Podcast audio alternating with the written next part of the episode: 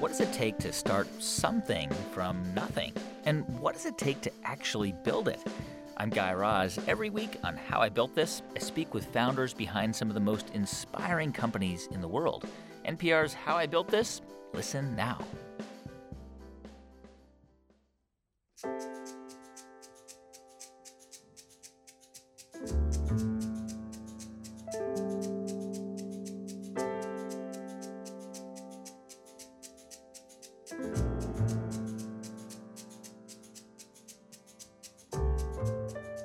From NPR Music, this is Alt Latino. I'm Felix Contreras. This week, we're going to do something a little different. We're going to have a conversation, an extended conversation about a novel that is making waves for a whole bunch of reasons. The book is called American Dirt, and it was written by Jeanine Cummins. It's the story behind the book that is generating a lot of chatter on the internet. There's been negative reaction to the book, and it's mostly centered on the fact that a white woman with a distant connection to Latinx culture wrote a book about Mexican immigrants, while others have taken the book and its author to task for her writing style. But there are also many who defend the writer, indicating that as long as it's well researched, anyone should be able to write about anything, at least when it comes to fiction. It also speaks to larger questions of representation and identity within the arts in general. In an era that has seen movements like Oscar So White, identity and representation are topics that are often front and center. For the last 10 years, Alt Latino has had many conversations about identity in the arts, and this is another chance to do so. So there's a lot to talk about, and I can't just talk to myself. So I invited some Alt Latino contributors to the conversation Catalina Maria Johnson, normally joins us from Chicago, but this week she's in Baltimore at member station WEAA. Catalina, welcome. Hey, Felix. It's great to be here and great to be here at WEAA. Thank you to them. And Marisa Arbona Ruiz is here in Alt Latino World Headquarters. Marisa, welcome. Saludos. Good to be back. And we want to welcome into the Alt Latino universe Isabella Gomez. She is an NPR Kroc Fellow, where she will spend a year working with NPR, refining her journalism skills and teaching an old timer like me a thing or two. Isabella, welcome. Hola, thanks for having me. Okay, there's lots to chew on, but first let me reference the music we're hearing. This is from an upcoming album called The New Immigrant Experience, music inspired by conversations with dreamers. It's by Felipe Salles, who is Brazilian, and his band, the Interconnections Ensemble. We're going to use the music this week to punctuate our conversation and give us time to think about things, absorb our thoughts and those of others. Right now, we're listening to a track called Did You Eat?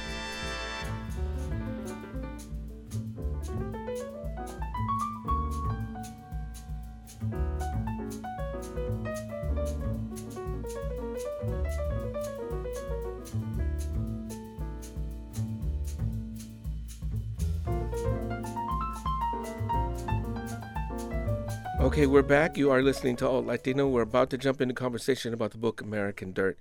We should also point out that Oprah Winfrey has featured it through her very popular book club. There was a bidding war for publication, and there was already a film deal signed. Many Latinx artists initially endorsed the book, and some have backed off of that. Since then, Oprah has stated that the book has struck an emotional chord, and she wants to hold a discussion about representation and publishing for a TV special in March. So there's lots of stuff there. Let's start with the writing. Now, some have objected to what people are calling stereotypes or trauma porn. What's your own take on the writing? Let's start with you, Catalina, in Baltimore. I found it, at best, a superficial kind of thriller, and it had shades of, let's just say, I grew up on both sides of the border, so like Harlequin romance on this side and Corín Tellado on the other side, the moments that were more suited to really like adolescent romance. Um, that being said, this story of this middle class woman that uh, owned a bookstore and migrates forcibly uh, to the uh, U.S. by riding La Bestia, which is the train, the famous train. At times, once you get to the desert, was more compelling throughout there's a couple of issues in terms of the writing for me that were really distracting besides the fact that it didn't seem particularly well written is that there were so many linguistic foibles is all I can call them language being mixed from what one might consider to be kind of Caribbean terms to Mexican terms to kind of like terms that everybody would know that were identified as borderline slang or norteño. It just was the oddest sprinkling of the language and, and made it feel very kind of inauthentic. Isabella, what did you think? What's going on? Okay, I didn't full full disclosure. I didn't read the full book. I've looked at excerpts and I've looked a lot of the reaction online because I think to me it's more important to see what people from a community are saying about the way they're being represented than me. I'm not from Mexico. I don't have any experience with border crossings, so it's not something that I'm coming with with enough information to be able to assess the accuracy of what Jeanine is saying. What I did read, I think it's just very the, the linguistic aspect of it, the way the Spanish sits oddly, it, it's very clear that it's coming from an outsider's perspective, and that's not how people actually talk to each other. It's not interactions that seem like they're coming from somebody who is familiar with these communities, who is familiar with these experiences. It's very much like someone projecting what they think this experience is like, and I think it re- it definitely reads that way. It doesn't read as something that um, feels authentic and feels like it's fully stepped into the shoes of the character. I wholeheartedly agree. There's n- not a lick of Spanglish in there, which a Latinx writer would do. Um, the words, they're, they're fetish words that are just sprinkled in here and there, and they, they pop out at the oddest times. Uh, I, my first reaction, first paragraph was an eye roll because it's so hitting on trauma porn that it's overkill, and it, it takes me to a real uh, a real look at the American psyche, the American thirst for sensationalism and trauma and immigrant trauma with no context for having immersed herself in the culture, for having really researched it fully, uh, and I, I've, I reacted very strongly to that. Okay. no, no one's holding back today, man. Which is this is part of the conversation. Now, one of the things that has happened, NPR has covered the controversy. I want to play two interviews that ran on the morning of January 24 last week. This is NPR's Rachel Martin. This week was supposed to be an exciting one for author Jeanine Cummins. After months of hype, her novel American Dirt had finally been published. It got high praise from writers including Sandra Cisneros and Julia Alvarez. Oprah even picked it for her book club. This is a clip from CBS this morning. Oprah, drum oh, roll, please. It is American Dirt, American Dirt, American Dirt by Jeanine Cummins. Yes. Ugh, I love it so much. American Dirt is the story of a Mexican woman named Lydia. In the opening scene of the novel, her family is murdered by a drug cartel. She and her eight year old son are the only survivors. And what follows is that Lydia and Luca, in this one moment, fall out of their middle class lives and become people who have to run for their lives. And they run to the U.S. Mexico border. That voice you heard was part of a recorded interview we did with Jeanine Cummins last week. An interview that never aired because the criticism of her book started coming down hard and the conversation about the novel had to change. Latino writers, in particular, have eviscerated the book, including LA Times reporter Esmeralda Bermudez. This book has left a lot of white readers with this very fuzzy feeling like, oh my God, about immigrants. And and my skin is crawling. My skin is crawling. You'll hear more from my conversation with Bermudez elsewhere in the show. In light of all the takedowns of the book, we called Jeanine Cummins back. She told me she has tried to avoid the criticism, especially on Twitter. So I shared some of what was being said. I do want to to get into some of the details of the critique because it is so widespread and I understand that you've tried not to engage in it, but we spoke with uh, a writer from the LA Times, Esmeralda Bermudez, an immigrant herself, and uh, she has said, and I'm quoting from a tweet thread American Dirt has left us with a textbook example of nearly everything we should avoid when writing about immigrants. It is hollow, harmful, and adrenaline packed cartoon. Okay. I don't I don't know how to respond to this. It's I can't not everyone has to love my book. You know, I endeavored to be incredibly culturally sensitive I did the work, I did five years of research. The whole intention in my heart when I wrote this book was to try to upend the traditional stereotypes that I saw being very prevalent in our national dialogue.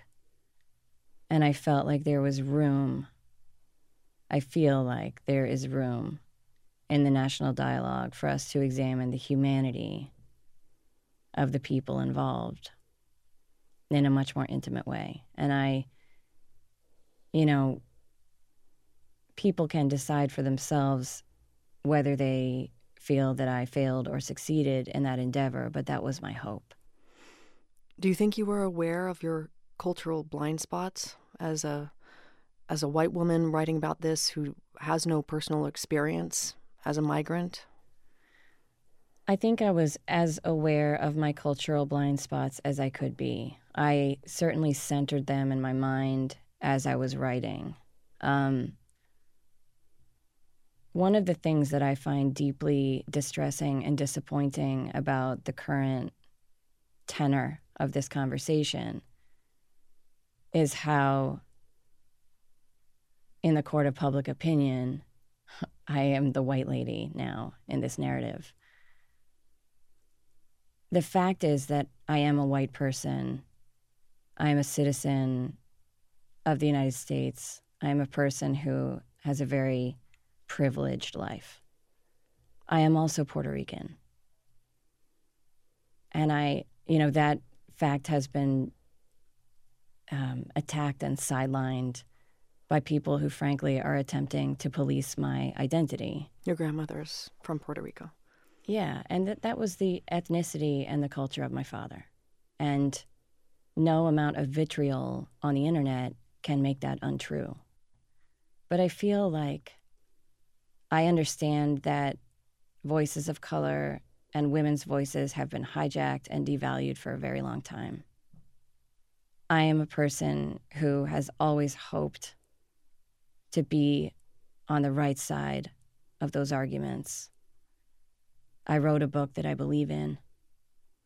I wrote a book that I hoped would remind readers that any one of us could be migrants. You did write an op ed in the New York Times in 2015 saying that you didn't want to write about race. Quote, I'm terrified of striking the wrong chord, of being vulnerable, of uncovering shameful ignorance in my psyche. Yeah, I mean, that is exact. You know, that's one of the things that I've seen taken out of context over and over again in this conversation. But the fact is that that whole essay is about me reckoning with race. And in that essay, I acknowledge that I am the beneficiary of white privilege. I am always examining my position in society and the positions of the people around me because I am deeply, deeply committed and interested in equality. And so it's particularly painful to be in the sort of crosshairs of this really, really big conversation. But I think, you know, in some ways, it's a conversation more about who gets the attention for their books. Do you think there's a problem, a, a, an imbalance in, oh, in the publishing industry? To be sure, yes, there is. Um, yeah, and that's not a problem that I can fix, nor is it a problem that I'm responsible for. I, all I can do is write the book that I believe in and I did that. Okay, now the second story that ran on Morning Edition the same day. A new novel by Jeanine Cummins has opened up a debate about white privilege, racism in publishing, and the unintended consequences of telling a story that is not your own. The book is called American Dirt, and the much hyped new novel was released this week. It's the story of a Mexican woman named Lydia and her eight year old son, Luca. Here's part of an interview I did with Cummins the idea of this book for me was to remember the humanity of migrants. And I feel like so often the conversation in this country, when it comes to migration and immigration, turns around a very specific kind of stereotype. And I wanted to make sure that Lydia was a character who could turn that stereotype on its ear, you know, that she would be counter to our typical sort of notions of what a migrant looks like. Lydia feels like she has no other choice but to flee. And the book is the story of their harrowing journey to the U.S. Mexico border. It has been hailed as a grapes of wrath for our times. In fact, that quote is on the cover of the book. And that's one of the many problems with American Dirt, according to several critics. There have been tweet threads, essays, all arguing that the book deploys harmful stereotypes. There's even a hashtag, My Latino Novel, where people write their own parodies. Elsewhere in the show, you'll hear my interview with Jeanine Cummins and her reaction to all the criticism. But there is so much more to say about these very difficult issues of race and identity in publishing and which voices are elevated in the broader culture. So we called up one of the most vocal critics of American Dirt. Her name is Esmeralda Bermudez, and she's a writer with the LA Times. In 17 years of journalism, of interviewing thousands of immigrants, I've never come across anyone like American Dirt's main character. She's, she's this middle class bookstore owning woman who left Mexico with a small fortune in her pocket, like she was going to go to France or something, in, with inheritance money, with an ATM to her mom's life savings. And why did she leave? Because she was flirting with a drug lord who's now trying to kill her.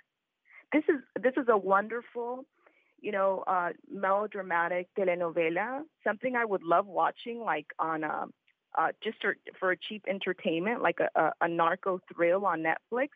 But this should not be called by anyone the great immigrant novel, the story of our times, the grapes of wrath. Why? How did we get to a point in our industry, in the book industry, in society that this is the low standard that we have? Bermudez, like many others speaking out against the book, says despite the author's intentions, it doesn't reflect the truth of the migrant experience. My grandfather, my aunt, my uncle were killed in El Salvador at a time of death squads. Death squads sponsored by the U.S. I was separated from my mom. I didn't meet her until I was five because of all this violence. I wanted to see myself reflected in this book. It's painful that not only did I not see myself, but I found all these things that constantly make us feel small. She understands Americans who are not migrants themselves or come from migrant families might walk away from this book with a completely different feeling. This book has left a lot of white readers with this very fuzzy feeling like, oh my God, about immigrants and and my skin is crawling. My skin is crawling. Esmeralda Bermudez of the LA Times. Her piece on American Dirt appears in the paper today. At this point, it's important to note that many people have defended the work, including noted Latinx author Sandra Cisneros. Now let's take one of those music breaks to let it all sink in. Again, this is from Felipe Salles' upcoming album. This track is called crossing borders.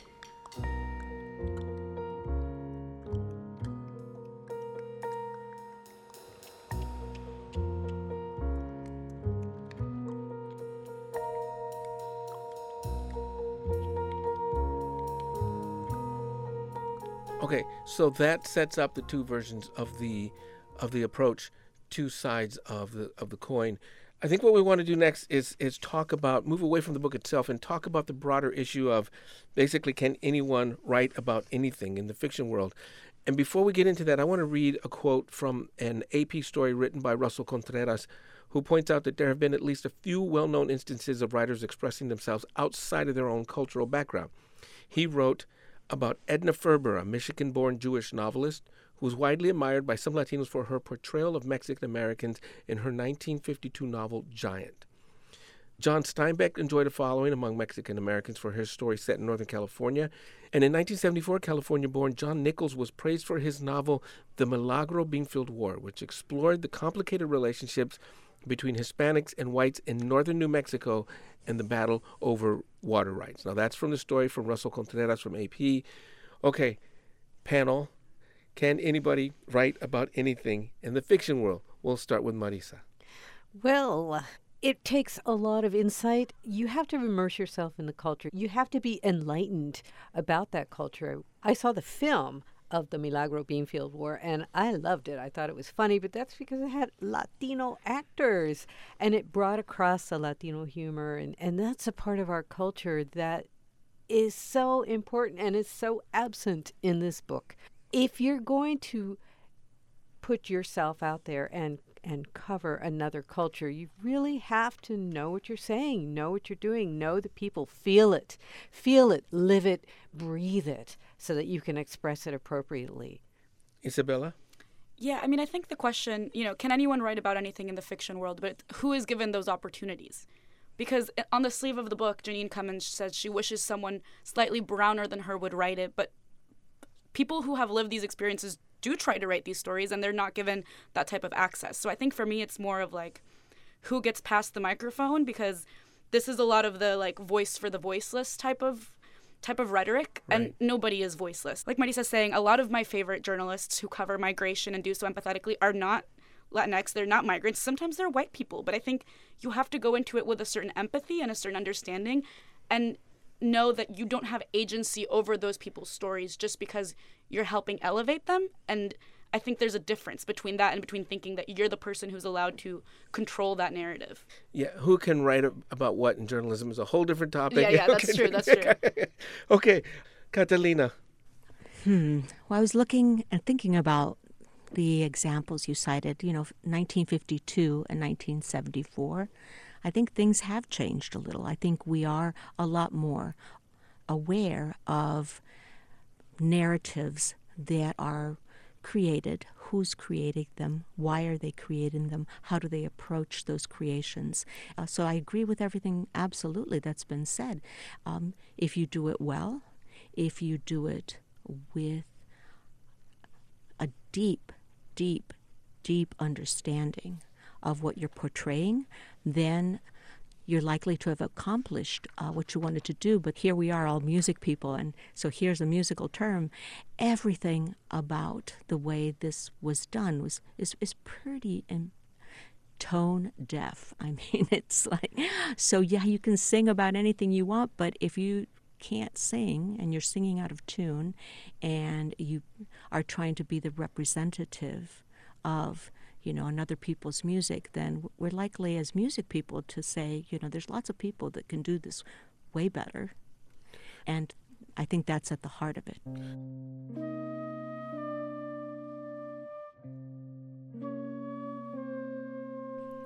We'll come back with more conversation about identity and representation, but first, a little more music from Felipe Salles and the Interconnection Ensemble.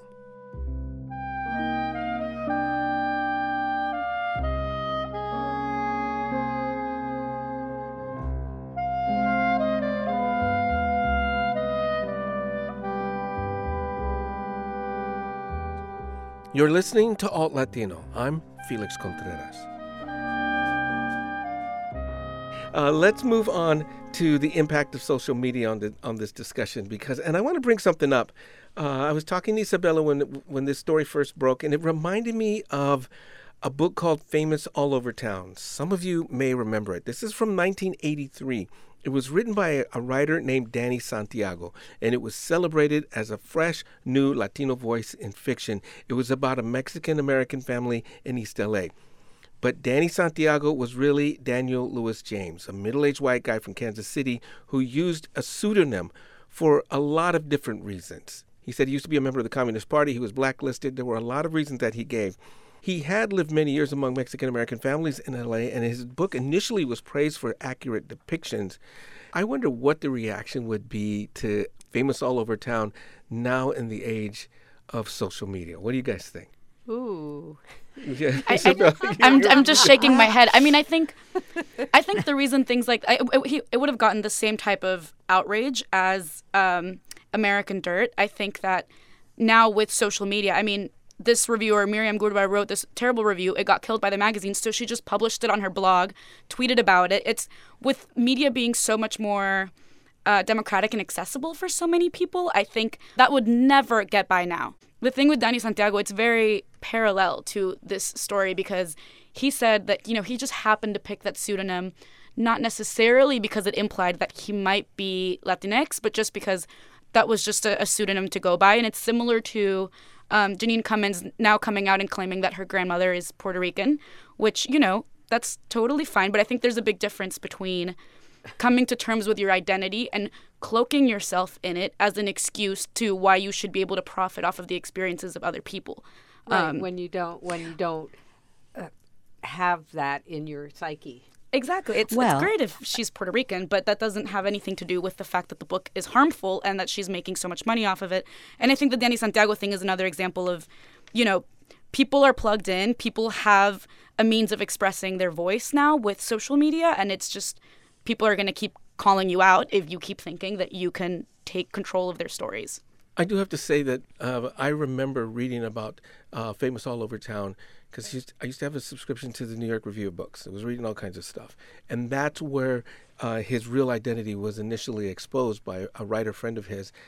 And I remember very distinctly not having anyone to talk to about this because not many people had heard about it. You know, where I was living in Fresno at the time, there were a few people on the college campus and all that, but that that lack of feedback, that lack of being able to sympathize and and just kind of kvetch like well can did this really happen? It, it just felt like it was like it didn't happen. If it didn't happen if we can talk about it it didn't happen right? And it just stuck with me all of these years i guess subconsciously because when this came up that's the first thing i thought of. Been around for a while before the internet okay okay I think It would have inspired a ton of really oh, hilarious oh memes. my gosh can you Yeah. yeah, Yeah. Well, that there's that too Okay, Catalina Maria Johnson in Baltimore, thank you so much for joining us. Thank you so much, Felix. I really, really enjoyed kind of being able to share thoughts about this. It's important. Isabella Gomez here. Welcome to Alt Latino and thank you for joining us. Thank you for having me. And Marisa Arbona Ruiz, again, thank you so much for being part of the show. Thank you. Okay, what do you think? Write to us. You can find us on Facebook and Twitter. We are NPR's Alt Latino. Also, don't forget about our playlist since we are a music show. Every week we have the best new music, things that you should know about.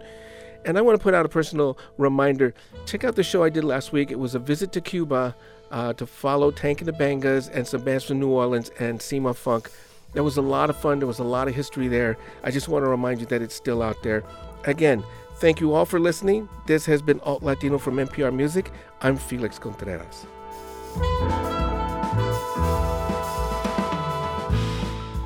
We'll leave you with more music from the upcoming album by Felipe Salles and the Interconnections Ensemble.